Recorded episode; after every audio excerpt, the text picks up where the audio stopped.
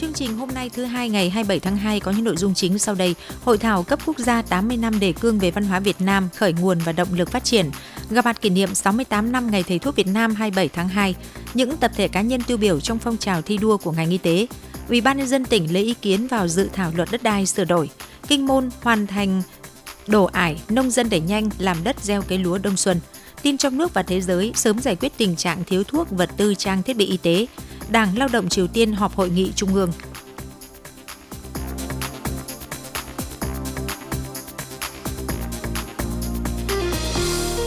Bây giờ là nội dung chi tiết. Sáng nay 27 tháng 2, Ban tuyên giáo Trung ương, Học viện Chính trị Quốc gia Hồ Chí Minh, Hội đồng Lý luận Trung ương và Bộ Văn hóa Thể thao Du lịch phối hợp tổ chức hội thảo các quốc gia 80 năm đề cương về văn hóa Việt Nam, khởi nguồn và động lực phát triển. Hội thảo được kết nối trực tuyến tới điểm cầu 63 tỉnh thành phố. Các ủy viên Bộ Chính trị, Thường trực Ban Bí thư Võ Văn Thưởng, Giám đốc Học viện Chính trị Quốc gia Hồ Chí Minh, Chủ tịch Hội đồng Lý luận Trung ương Nguyễn Xuân Thắng và Bí thư Trung ương Đảng, Trưởng Ban Tuyên giáo Trung ương Nguyễn Trọng Nghĩa, Phó Thủ tướng Chính phủ Trần Hồng Hà cùng Bộ trưởng Bộ Văn hóa, Thể thao và Du lịch, Tổng biên tập tạp chí Cộng sản chủ trì hội thảo. Phó Bí thư Thường trực Tỉnh ủy, Trưởng đoàn đại biểu Quốc hội tỉnh Lê Văn Hiệu chủ trì tại điểm cầu Hải Dương. Phát biểu tại hội thảo, Giám đốc Học viện Chính trị Quốc gia, Chủ tịch Hội đồng Lý luận Trung ương Nguyễn Xuân Thắng nhấn mạnh, Đề cương về văn hóa Việt Nam năm 1943 do Tổng Bí thư Trường Trinh khởi thảo có giá trị như bản cương lĩnh đầu tiên của Đảng về một nền văn hóa, dân tộc khoa học đại chúng và tầm ảnh hưởng của đề cương trong sự nghiệp cách mạng của dân tộc trong 80 năm qua. Nêu bật sự cần thiết phải kế thừa phát huy những giá trị của nền văn hóa dân tộc, kết hợp tiếp thu có chọn lọc tinh hoa văn hóa nhân loại – khẳng định bản sắc và bản lĩnh của dân tộc trong quá trình hội nhập quốc tế, góp phần triển khai thực hiện thắng lợi quan điểm, định hướng, mục tiêu và nhiệm vụ phát triển văn hóa con người trong nghị quyết đại hội lần thứ 13 của Đảng và kết luận của Hội nghị Văn hóa Toàn quốc năm 2021 các tham luận trực tiếp tại điểm cầu trung ương, điểm cầu các tỉnh thành phố của các cơ quan tổ chức, các nhà quản lý, nhà khoa học và những người trực tiếp làm công tác văn hóa nghệ thuật trong cả nước tại hai phiên thảo luận, tập trung và phiên thảo luận bàn tròn tập trung làm rõ giá trị lý luận và thực tiễn của đề cương về văn hóa Việt Nam, văn hóa con người Việt Nam, nền tảng tinh thần, động lực phát triển đất nước trong giai đoạn mới, khẳng định ý nghĩa khoa học, tầm vóc lịch sử, những giá trị trường tồn của bản đề cương, nội dung cách kế thừa, phát huy giá trị của đề cương trong sự nghiệp xây dựng, phát triển toàn diện văn hóa con người Việt Nam trên tinh thần văn kiện đại hội lần thứ 13 của Đảng, tiếp tục đổi mới tư duy, nâng cao nhận thức về vai trò của văn hóa đối với sự phát triển, trên cơ sở đó xây dựng chiến lược quy hoạch, kế hoạch và các đề án phát triển đảm bảo tính tổng thể, đồng bộ và toàn diện trên tất cả các lĩnh vực chính trị, kinh tế, văn hóa xã hội, gìn giữ bảo tồn phát huy các di sản thiên nhiên, di sản văn hóa của đất nước, hoàn thiện thể chế pháp luật và chính sách, tạo môi trường cho các hoạt động văn hóa và huy động nguồn lực phát triển văn hóa con người, quan tâm chăm lo xây dựng đội ngũ những người làm công tác văn hóa đáp ứng yêu cầu nhiệm vụ trong tình hình mới, thúc đẩy ngành công nghiệp văn hóa, thị trường văn hóa và phát huy vai trò chủ thể quản lý, chủ thể sáng tạo, chủ thể thực hành, chủ thể truyền bá văn hóa của nhân dân với tư cách là trung tâm của sự sáng tạo và hưởng thụ văn hóa. Tổng kết bế mạc hội thảo, trưởng ban tuyên giáo Trung ương Nguyễn Trọng Nghĩa khẳng định, Hội thảo khoa học cấp quốc gia 80 năm đề cương văn hóa Việt Nam khởi nguồn và động lực phát triển là một trong những chuỗi hoạt động kỷ niệm 80 năm ra đời đề cương văn hóa Việt Nam nhằm phát huy những giá trị cốt lõi của một văn kiện có ý nghĩa lịch sử, nghiên cứu quá trình vận dụng đường lối văn hóa của Đảng vào thực tiễn đấu tranh giải phóng dân tộc, bảo vệ và xây dựng đất nước, tổng kết những thành tựu xây dựng và phát triển văn hóa Việt Nam, những ý nghĩa và giá trị của bản đề cương tiếp tục được phát huy, góp phần khơi dậy khát vọng công hiến, tạo động lực chấn hưng văn hóa, phát triển toàn diện con người Việt Nam trong bối cảnh mới nhằm hiện thực hóa văn kiện Đại hội đại biểu toàn quốc lần thứ 13 của Đảng, triển khai có hiệu quả kết luận của Tổng Bí thư Nguyễn Phú Trọng tại Hội nghị Văn hóa toàn quốc năm 2021 và cụ thể hóa lộ trình triển khai chiến lược phát triển văn hóa đến năm 2030. Sáng nay 27 tháng 2, tỉnh ủy, Hội đồng nhân dân, Ủy ban nhân dân, Ủy ban Mặt trận Tổ quốc tỉnh tổ chức gặp mặt kỷ niệm 68 năm Ngày Thầy thuốc Việt Nam 27 tháng 2 1955, 27 tháng 2 2023, biểu dương trao thưởng các điển hình tiên tiến ngành y tế. Dự buổi gặp mặt có Ủy viên Trung ương Đảng, Bí thư tỉnh ủy Trần Đức Thắng, Phó Bí thư Thường trực tỉnh ủy, Trưởng đoàn đại biểu Quốc hội tỉnh Lê Văn Hiệu, Phó Bí thư tỉnh ủy, Chủ tịch Ủy ban nhân dân tỉnh Triệu Thế Hùng, Phó Chủ tịch Thường trực Hội đồng nhân dân tỉnh Nguyễn Thị Ngọc Bích, các đồng chí trong ban thường vụ tỉnh ủy và các tập thể cá nhân xuất sắc được khen thưởng. Trải qua 68 năm xây dựng và phát triển, ngành y tế Hải Dương đã nỗ lực phấn đấu, không quản gian khổ hy sinh, thực hiện tốt nhiệm vụ bảo vệ, chăm sóc, nâng cao sức khỏe cán bộ chiến sĩ và nhân dân, ngày càng trưởng thành và lớn mạnh về mọi mặt.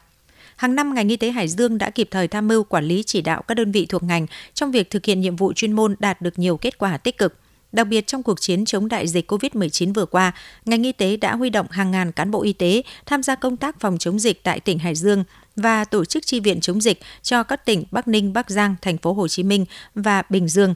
Nhiều cán bộ y tế phải xa gia đình, xa người thân để chống dịch. Có cán bộ đã nhiễm COVID-19, có cán bộ đã tử vong, thương tật, stress tâm lý trong khi làm nhiệm vụ, đã để lại ấn tượng mạnh mẽ về phẩm chất tốt đẹp của người thầy thuốc trong lòng nhân dân. Tại lễ kỷ niệm 68 năm Ngày Thầy thuốc Việt Nam 27 tháng 2, thay mặt lãnh đạo tỉnh ủy, Hội đồng Nhân dân, Ủy ban Nhân dân, Bí thư tỉnh ủy Trần Đức Thắng phát biểu ghi nhận và biểu dương những thành tựu xuất sắc của đội ngũ thầy thuốc, cán bộ, nhân viên ngành y tế Hải Dương. Bí thư tỉnh ủy đề nghị ngành y tế tập trung giải quyết những điểm nghẽn khó khăn vướng mắc mà ngành y tế đang đối mặt hiện nay, đó là đảm bảo cung ứng đủ thuốc, hóa chất, trang thiết bị cho công tác phòng bệnh, khám chữa bệnh, xây dựng cơ chế để ổn định, thu hút và phát triển nguồn nhân lực y tế và đề xuất cơ chế chính sách giúp ổn định bệnh tự chủ bệnh viện. Bí thư tỉnh ủy Trần Đức Thắng yêu cầu ngành y tế nâng cao năng lực hệ thống y tế dự phòng gắn với y tế cơ sở với phương châm phòng bệnh hơn chữa bệnh, tập trung đầu tư để đảm bảo chất lượng khám điều trị và chăm sóc toàn diện tại các trung tâm y tế tuyến huyện và bệnh viện tuyến tỉnh cho người bệnh với phương châm lấy sức khỏe của người dân, người bệnh làm trung tâm. Tiếp tục ra soát đề xuất các giải pháp thực hiện chuyển đổi số, tăng cường ứng dụng công nghệ thông tin theo hướng xây dựng y tế thông minh với ba nội dung chính là phòng bệnh thông minh, khám chữa bệnh thông minh và quản trị y tế thông minh. Đẩy mạnh cải cách thủ tục hành chính trong cung ứng dịch vụ công của ngành y tế tỉnh, tăng cường công tác giáo dục các đường lối chủ trương của Đảng, pháp luật của nhà nước, học tập theo tấm gương đạo đức Hồ Chí Minh,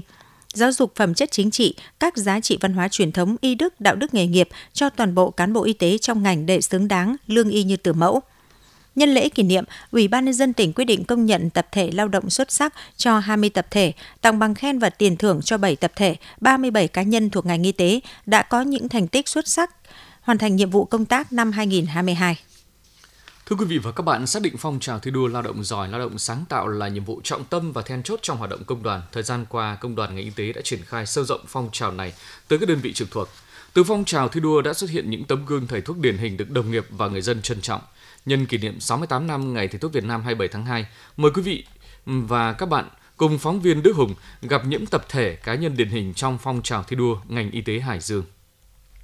Say mê với chuyên môn nhãn khoa và ham nghiên cứu khoa học, thầy thuốc ưu tú thạc sĩ Nguyễn Quang Minh, Phó Giám đốc Bệnh viện Mắt Gia Liễu tỉnh đã có nhiều đề tài nghiên cứu khoa học được ứng dụng hiệu quả trong thực tiễn.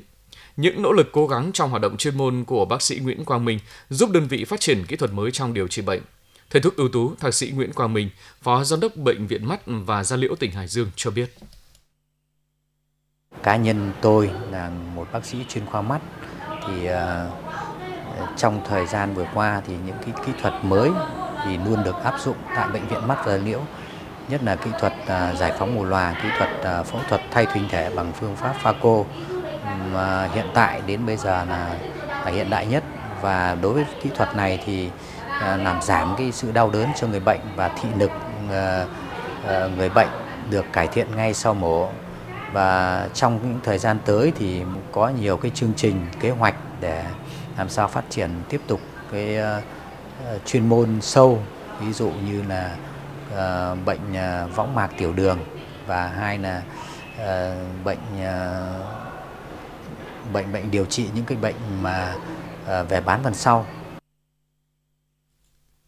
Là bệnh viện tuyến cuối của tỉnh phong trào lao động giỏi, lao động sáng tạo được lãnh đạo bệnh viện đa khoa tỉnh đặc biệt chú trọng, cùng với các khoa khối ngoại, các trung tâm ung biếu và tim mạch bệnh viện chú trọng phát triển các kỹ thuật mới, góp phần nâng cao chất lượng điều trị cho người bệnh. Thầy thuốc ưu tú, tiến sĩ Hà Quang Tạo, giám đốc trung tâm tim mạch bệnh viện đa khoa tỉnh Hải Dương chia sẻ.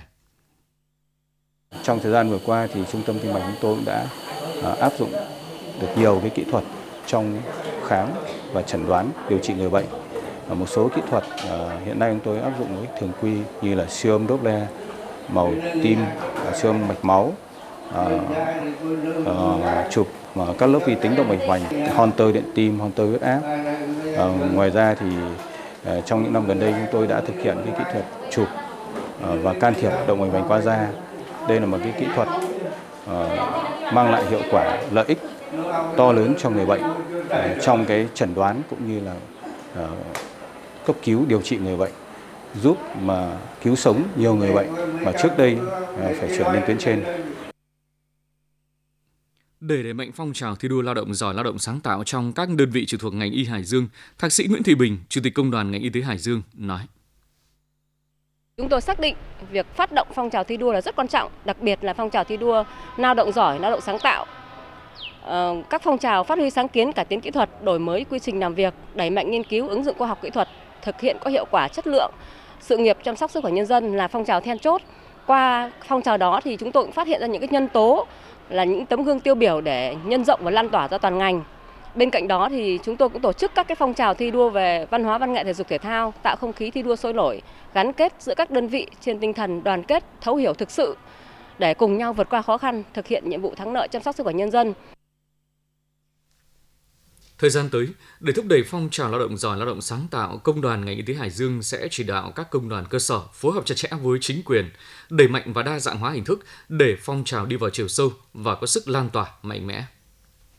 Chương trình thời sự tiếp tục với những nội dung khác. Các sở ban ngành tổ chức xã hội và địa phương cần nghiên cứu sâu và kỹ hơn những quy định của luật đất đai sửa đổi với thực tế khi áp dụng thực hiện luật đất đai cũ để đóng góp ý kiến vào dự thảo luật đất đai sửa đổi gửi về Sở Tài nguyên và Môi trường tỉnh trước ngày 10 tháng 3. Đây là ý kiến chỉ đạo của Ủy viên Ban Thường vụ tỉnh ủy, Phó Chủ tịch Thường trực Ủy ban nhân dân tỉnh Lưu Văn Bản tại hội nghị lấy ý kiến vào dự thảo luật đất đai sửa đổi tổ chức sáng nay 27 tháng 2.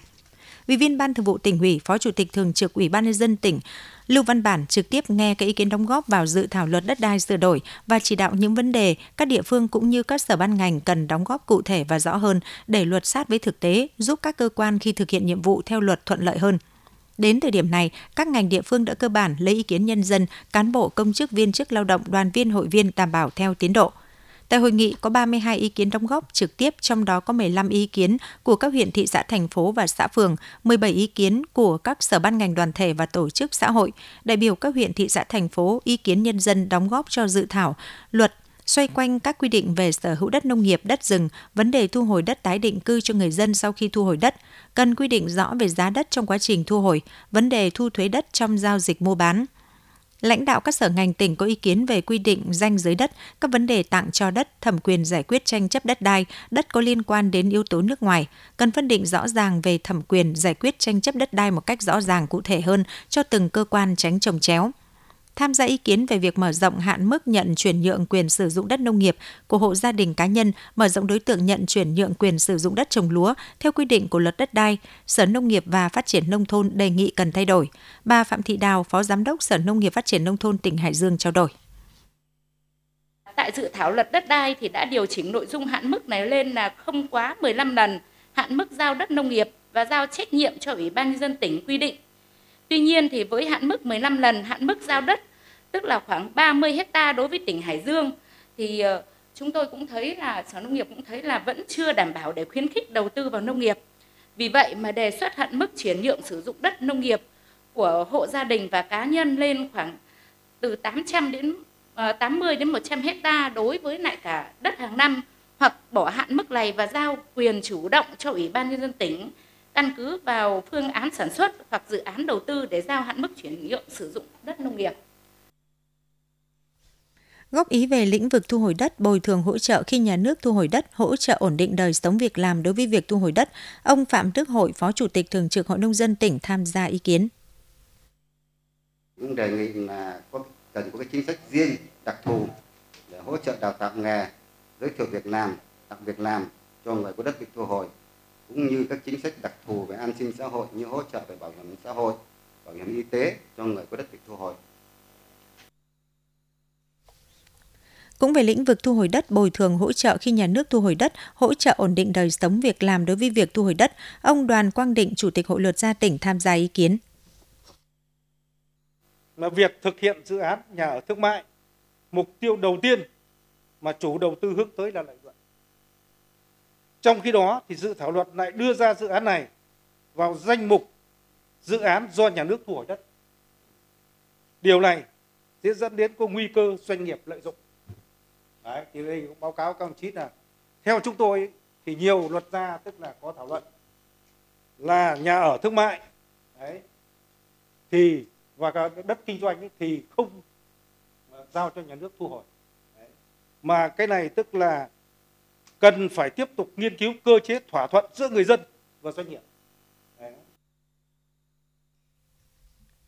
Sau khi nghe các ý kiến tham gia vào luật đất đai sửa đổi, Phó Chủ tịch Thường trực Lưu Văn Bản nhấn mạnh đợt lấy ý kiến nhằm huy động trí tuệ tâm huyết của nhân dân, góp phần hoàn thiện dự án luật đất đai sửa đổi, đảm bảo chất lượng khoa học khả thi, đồng bộ hiệu quả, phản ánh ý chí nguyện vọng vì lợi ích nhân dân và tạo không gian nguồn lực cho sự phát triển của đất nước. Do đó, các đơn vị cần chú trọng một số vấn đề. Phó Chủ tịch Ủy ban nhân dân tỉnh Lưu Văn Bản chỉ đạo. Ngành nông nghiệp phát triển nông thôn liên quan đến rất nhiều nhóm đất đai gắn với nông nghiệp từ một điều 170 tới điều 186 kể cả điều 206 của luật đất đai và một số điều khác. Nhóm vấn đề thứ hai à, liên quan đến ngành xây dựng, liên quan đến nhà ở, đô thị, nhà ở thương mại, nhà ở nông thôn, rồi khu dân cư, khu đô thị, rồi các loại đất ở. Rồi nhóm vấn đề thứ ba là liên quan đến đất rừng, rồi khoáng sản, vân vân. Thì ngành tài nguyên môi trường sẽ chủ trì phối hợp với các cơ quan liên quan để tiếp tục nghiên cứu để pháp luật về đất đai, luật đất đai được uh, Quốc hội thông qua và đi vào thực tiễn của cuộc sống với đông đảo nhân dân chúng ta thì rất cần trong lúc mà chúng ta tham gia này chúng ta quét hết được những vấn đề mà còn khó khăn bất cập trong thực tiễn. Việc lấy ý kiến phải được toàn diện rộng rãi đủ thành phần xã hội tổ chức đa dạng như lấy ý kiến trực tiếp, thư góp ý thông qua website mạng xã hội. Các sở ban ngành đoàn thể và các địa phương cần nâng cao tinh thần trách nhiệm, đảm bảo tiến độ. Chiều nay 27 tháng 2, Viện Kiểm sát Nhân dân tỉnh và Ủy ban Mặt trận Tổ quốc Việt Nam tỉnh Hải Dương đã tổ chức hội nghị đánh giá kết quả công tác phối hợp giữa Viện Kiểm sát Nhân dân và Ban Thường trực Ủy ban Mặt trận Tổ quốc tỉnh năm 2022 và triển khai công tác phối hợp năm 2023. Dự và chủ trì hội nghị có Ủy viên Ban Thường vụ Chủ tịch Ủy ban Mặt trận Tổ quốc tỉnh Nguyễn Đức Tuấn. Trong năm 2022, công tác phối hợp giữa Viện Kiểm sát Nhân dân tỉnh và Ban Thường trực Ủy ban Mặt trận Tổ quốc tỉnh được tiếp tục củng cố và tăng cường – Nhiệm vụ phối hợp công tác được hai cơ quan triển khai thực hiện kịp thời, nổi bật trên một số lĩnh vực như kiểm sát, giám sát hoạt động tư pháp trong việc tạm giữ, tạm giam và thi hành án hình sự, thi hành án dân sự, công tác đấu tranh phòng chống tội phạm, việc kiểm tra công tác phối hợp với các đơn vị cấp huyện, đã phối hợp giám sát kiểm sát 14 cuộc tại cơ quan điều tra về tiếp nhận, xử lý tố giác tin báo về tội phạm, giám sát 57 cuộc tại nhà tạm giữ công an cung cấp, 132 cuộc đối với Ủy ban nhân dân cấp xã đều tăng so với cùng kỳ. Qua đó, Viện Kiểm sát đã phát hành 45 kết luận, 34 kiến nghị đối với nhà tạm giữ, 87 kiến nghị đối với Ủy ban nhân dân cấp xã. Công tác phối hợp cũng góp phần nâng cao chất lượng hoạt động tư pháp, giải quyết kịp thời khiếu nại tố cáo, kiến nghị của nhân dân. Phát huy hiệu quả các mô hình tự quản, bảo vệ an ninh trật tự, tuyên truyền vận động nhân dân chấp hành pháp luật. Hai cơ quan đã chủ động phối hợp với tinh thần trách nhiệm cao, đổi mới biện pháp thực hiện. Một số nội dung được hai cơ quan cấp huyện thực hiện đạt và vượt chỉ tiêu kế hoạch đề ra. Trong năm 2023, hai đơn vị đã thống nhất nâng cao hơn nữa hiệu quả công tác phối hợp của hai đơn vị trong thông tin về tội phạm, vi phạm pháp luật, kiểm sát giám sát trong lĩnh vực hình sự, hoạt động tư pháp, thi hành án dân sự, tăng cường phối hợp tuyên truyền vận động nhân dân chấp hành pháp luật, giám sát và phản biện xã hội cũng như phát huy các mô hình tự quản. Trên cơ sở kế hoạch phối hợp công tác năm 2023 của cấp tỉnh, các đơn vị cấp huyện sẽ xây dựng chương trình phối hợp của cấp mình và tổ chức triển khai thực hiện theo hướng trọng tâm, rõ việc và đạt hiệu quả. Thị xã Kinh Môn có diện tích hành tỏi vụ đông nhiều nhất tỉnh với hơn 3.800 ha. Do đặc thù là cây trồng dài ngày nên việc đồ ải phục vụ sản xuất lúa vụ đông xuân phải muộn hơn các địa phương khác. Xí nghiệp khai thác công trình thủy lợi thị xã đã thực hiện phương châm thu hoạch hành tỏi đến đâu, đồi ải ngay đến đó. Công tác gieo cấy cũng đang được nông dân đẩy nhanh. Để có đủ nguồn nước phục vụ đồ ải trong điều kiện thời tiết thời vụ sản xuất gấp, xí nghiệp khai thác công trình thủy lợi thị xã Kinh Môn đã chủ động theo dõi sát mực nước chiều cường trên các sông để vận hành mở tối đa các cống dưới đê đưa nước vào kênh trục và kênh dẫn trên địa bàn. Việc đưa nước đồ ải tới các ruộng được thực hiện thu hoạch đến đâu đưa nhanh nước đến đó. Ông Nguyễn Văn Chiến, giám đốc xí nghiệp khai thác công trình thủy lợi thị xã Kinh Môn cho biết công tác ờ, đưa nước cho phục vụ sản xuất năm nay cơ bản là thuận lợi chất lượng nước thì tốt, à, độ mặn à, là thấp, à, mức ổn định cái 0,025 phần nghìn. Và cái đầu nước ở ngoài sông cũng tương đối to mà, mà mực nước ở ngoài sông cơ bản là sẽ đạt đỉnh chiều ở mức 1,4 và đến 1,6 cho nên là cũng thuận lợi cho cái công tác đưa dẫn nước phục vụ sản xuất. Tại xã Hiệp Hòa, địa phương có gần 400 ha diện tích sản xuất lúa trên đất đổ ải, đã huy động 120 máy làm đất xuống đồng. Làm đất xong đến đâu, nông dân xuống đồng cấy ngay đến đó, thậm chí cấy cả vào tối và sáng sớm. Ông Nguyễn Văn Dị, Giám đốc Hợp tác xã Dịch vụ Nông nghiệp xã Hiệp Hòa, thị xã Kinh Môn cho biết. khi uh, thu hoạch xong cây hành thì uh, kết hợp với lại trạm bơm là anh em tập trung cao độ là nước à, tức là ở khu vực nào gần ta bơm trước và xa ta bơm sau. Mà huy động máy móc tức là máy móc thì tức là nước đến đâu là máy làm đấy mà bà con tận dụng là khi uh, tranh thủ kể cả đêm người ta cũng cấy uh, để để sao để kịp cho kịp thời vụ với phương châm không để việc thu hoạch hành tỏi muộn ảnh hưởng đến khung lịch thời vụ sản xuất vụ đông xuân, các địa phương trên địa bàn thị xã Kinh Môn phấn đấu đến ngày 5 tháng 3 sẽ hoàn thành kế hoạch gieo cấy hơn 5.600 ha lúa đông xuân. Với kết quả này, công ty trách nhiệm hữu hạn một thành viên khai thác công trình thủy lợi tỉnh đã hoàn thành công tác đưa nước đổ ải phục vụ sản xuất đông xuân, đồng thời kết thúc việc bơm nước đổ ải tại các trạm bơm trên địa bàn tỉnh và chuyển trọng tâm sang điều tiết và bơm nước phục vụ tưới dưỡng cho 54.000 ha lúa đông xuân năm 2023 đã gieo cấy trên trên địa bàn tỉnh. Ông Nguyễn Văn Bột, Tổng Giám đốc Công ty Trách nhiệm hữu hạn một thành viên khai thác công trình thủy lợi tỉnh cho biết. Trong cái thời gian tới thì chúng tôi tập trung chỉ đạo các đơn vị của công ty là chuyển cái trọng tâm từ cái việc mà lấy nước đổ ải gieo cấy sang cái trọng tâm để phục vụ tưới dưỡng cho cái vụ đông xuân này. Thế và hiện nay thì à, chúng tôi đã giao cho các đơn vị là tập trung toàn bộ máy móc, con người, thiết bị Ờ, cũng như là chuẩn bị mọi điều kiện để trữ nước, tận dụng các nguồn nước từ nước thủy triều cũng như là hệ thống Bắc Hải để ừ, trữ nước ở các kênh trục và chỗ nào cần nước trong cái điều kiện sinh trưởng của cây lúa và hoa màu thì chúng tôi phục vụ là đảm bảo thật tốt cho vụ đông xuân ờ, năm nay của tỉnh. Để việc tưới dưỡng cho lúa đông xuân đạt hiệu quả tránh thất thoát nước, công ty trách nhiệm hữu hạn một thành viên khai thác công trình thủy lợi tỉnh cũng đề nghị các đơn vị địa phương cần tăng cường kiểm tra đồng ruộng, phát hiện kịp thời những chân ruộng cánh đồng, nhất là những chân ruộng ở vàn cao vùng khó khăn về nguồn nước, chủ động các biện pháp cấp nước kịp thời. Chiều tối qua 26 tháng 2 xảy ra vụ cháy rừng phòng hộ tại thôn Lê Xá, xã Lê Ninh, thị xã Kinh Môn. Diện tích cháy khoảng 1,2 ha, được trồng cây keo, cây thông và cháy thảm thực bì. Lực lượng chức năng đã nỗ lực huy động lực lượng phương tiện khẩn trương khống chế ngọn lửa. Đến 20 giờ tối cùng ngày, đám cháy được dập tắt. Cơ quan chức năng đang điều tra nguyên nhân xảy ra vụ cháy rừng nêu trên. Để phòng chống cháy rừng, các ngành chức năng, các địa phương có rừng cần tăng cường công tác tuyên truyền cảnh báo cháy rừng, đảm bảo thường trực 24 trên 24 giờ tất cả các ngày trong tuần, ngăn chặn và xử lý nghiêm đối với các cá nhân, hộ nhận khoán sử dụng lửa đốt dọn rừng, khi có cháy rừng xảy ra, lực lượng chức năng phải tập trung dập tắt, không để lây lan ra diện rộng.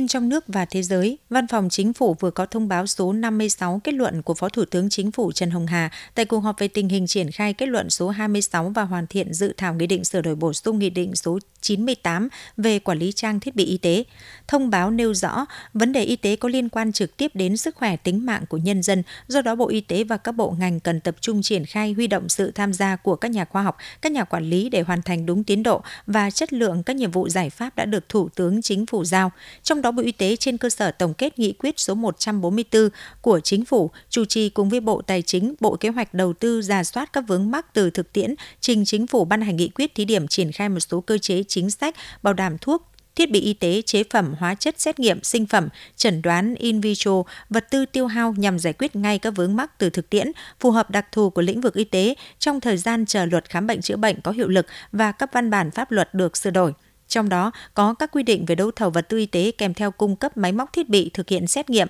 về báo giá gói thầu trong trường hợp có nhiều nhà sản xuất cung cấp cùng chủng, đáp ứng tiêu chuẩn theo hướng lấy 3 báo giá theo nhà sản xuất khác nhau. Đồng thời Bộ Y tế ra soát sửa đổi thông tư số 15 về danh mục thuốc đấu thầu, danh mục thuốc đấu thầu tập trung, danh mục thuốc được áp dụng hình thức đàm phán giá với quan điểm tập trung đấu thầu ở trung ương đối với danh mục thuốc phần lớn các bệnh viện có nhu cầu sử dụng phổ biến, tỷ trọng lớn, đảm bảo thống kê được 63 tỉnh thành phố trực thuộc trung ương để giảm được giá chi phí khám chữa bệnh cho người dân. Thời gian qua, Bộ Công an đã tổ chức kiểm tra, khảo sát trực tiếp và ghi nhận phản ánh của dư luận về việc thực hiện quy định của Nghị định 104-2022 NDCP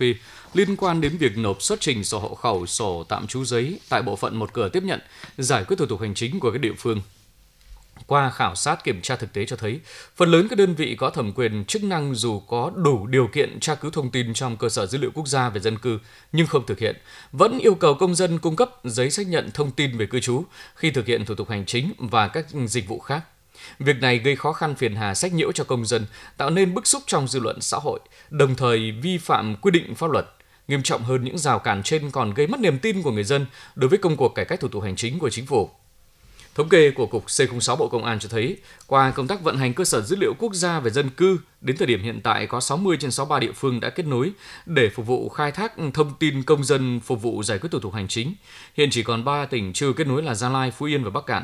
Một số địa phương có kết quả khai thác xác thực thông tin công dân trong cơ sở dữ liệu quốc gia về dân cư cao như Hà Nội, Thành phố Hồ Chí Minh, Long An, Yên Bái, Điện Biên và Tuyên Quang. Bên cạnh đó, vẫn còn nhiều địa phương mặc dù đã kết nối đủ điều kiện kết nối nhưng vẫn hạn chế trong khai thác sử dụng thông tin dân cư. Về nguyên nhân khiến các địa phương hạn chế trong khai thác sử dụng thông tin dân cư, Cục C06 cho rằng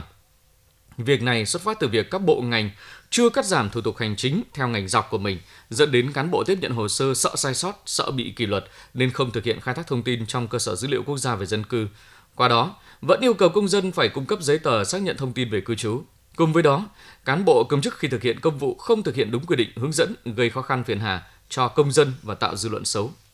Để phục vụ giải quyết thủ tục hành chính công, luật cư trú năm 2020 trong đó có quy định bỏ sổ khẩu giấy, sổ tạm trú giấy từ ngày 1 tháng 1 năm 2023. Trước đó Bộ Công an đã hoàn thiện hành lang pháp lý cũng như các điều kiện kỹ thuật để các bộ, ngành địa phương khai thác thông tin công dân trong cơ sở dữ liệu quốc gia về dân cư. Bộ Công an đã chuẩn bị các điều kiện giải pháp phục vụ quy định của luật cư trú về bỏ sổ khẩu giấy và tạm trú giấy. Ban chấp hành Trung ương Đảng Lao động Triều Tiên hôm qua triệu tập hội nghị toàn thể mở rộng nhằm thảo luận các vấn đề liên quan đến kinh tế và lĩnh vực nông nghiệp.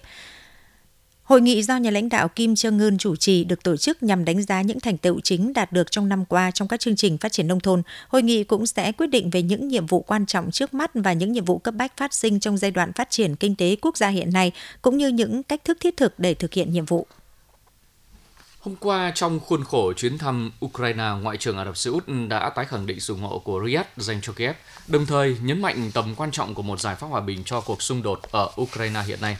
Phát biểu tại cuộc gặp với phái đoàn do Ngoại trưởng Ả Rập Xê Út Hoàng thân Faisal bin Fahan Al Saud dẫn đầu, Tổng thống Ukraine Volodymyr Zelensky đã cảm ơn sự hợp tác và hỗ trợ của Ả Rập Xê Út. Ngoài ra hai bên cũng thảo luận về việc hợp tác song phương trong tương lai, đặc biệt trong lĩnh vực năng lượng và đổi mới. Về phần mình, Ngoại trưởng Ả Rập Xê Út khẳng định bất kỳ một cuộc xung đột nào cũng cần được giải quyết thông qua đối thoại. Qua các cuộc đàm phán trong khuôn khổ luật pháp quốc tế và hiến trương Liên Hợp Quốc và Belarus sẽ tiếp tục nỗ lực tìm kiếm các cơ hội để hỗ trợ giải quyết vấn đề này. Hồi tháng 10 năm ngoái, Ả Rập Xê Út thông báo sẽ hỗ trợ Ukraine 400 triệu đô la Mỹ, đồng thời bày tỏ sẵn sàng tiếp tục nỗ lực làm trung gian và hỗ trợ, góp phần giảm căng thẳng. Trước đó, Riyadh cũng thành công trong việc làm trung gian thúc đẩy trao trả tù nhân giữa Ukraine và Nga.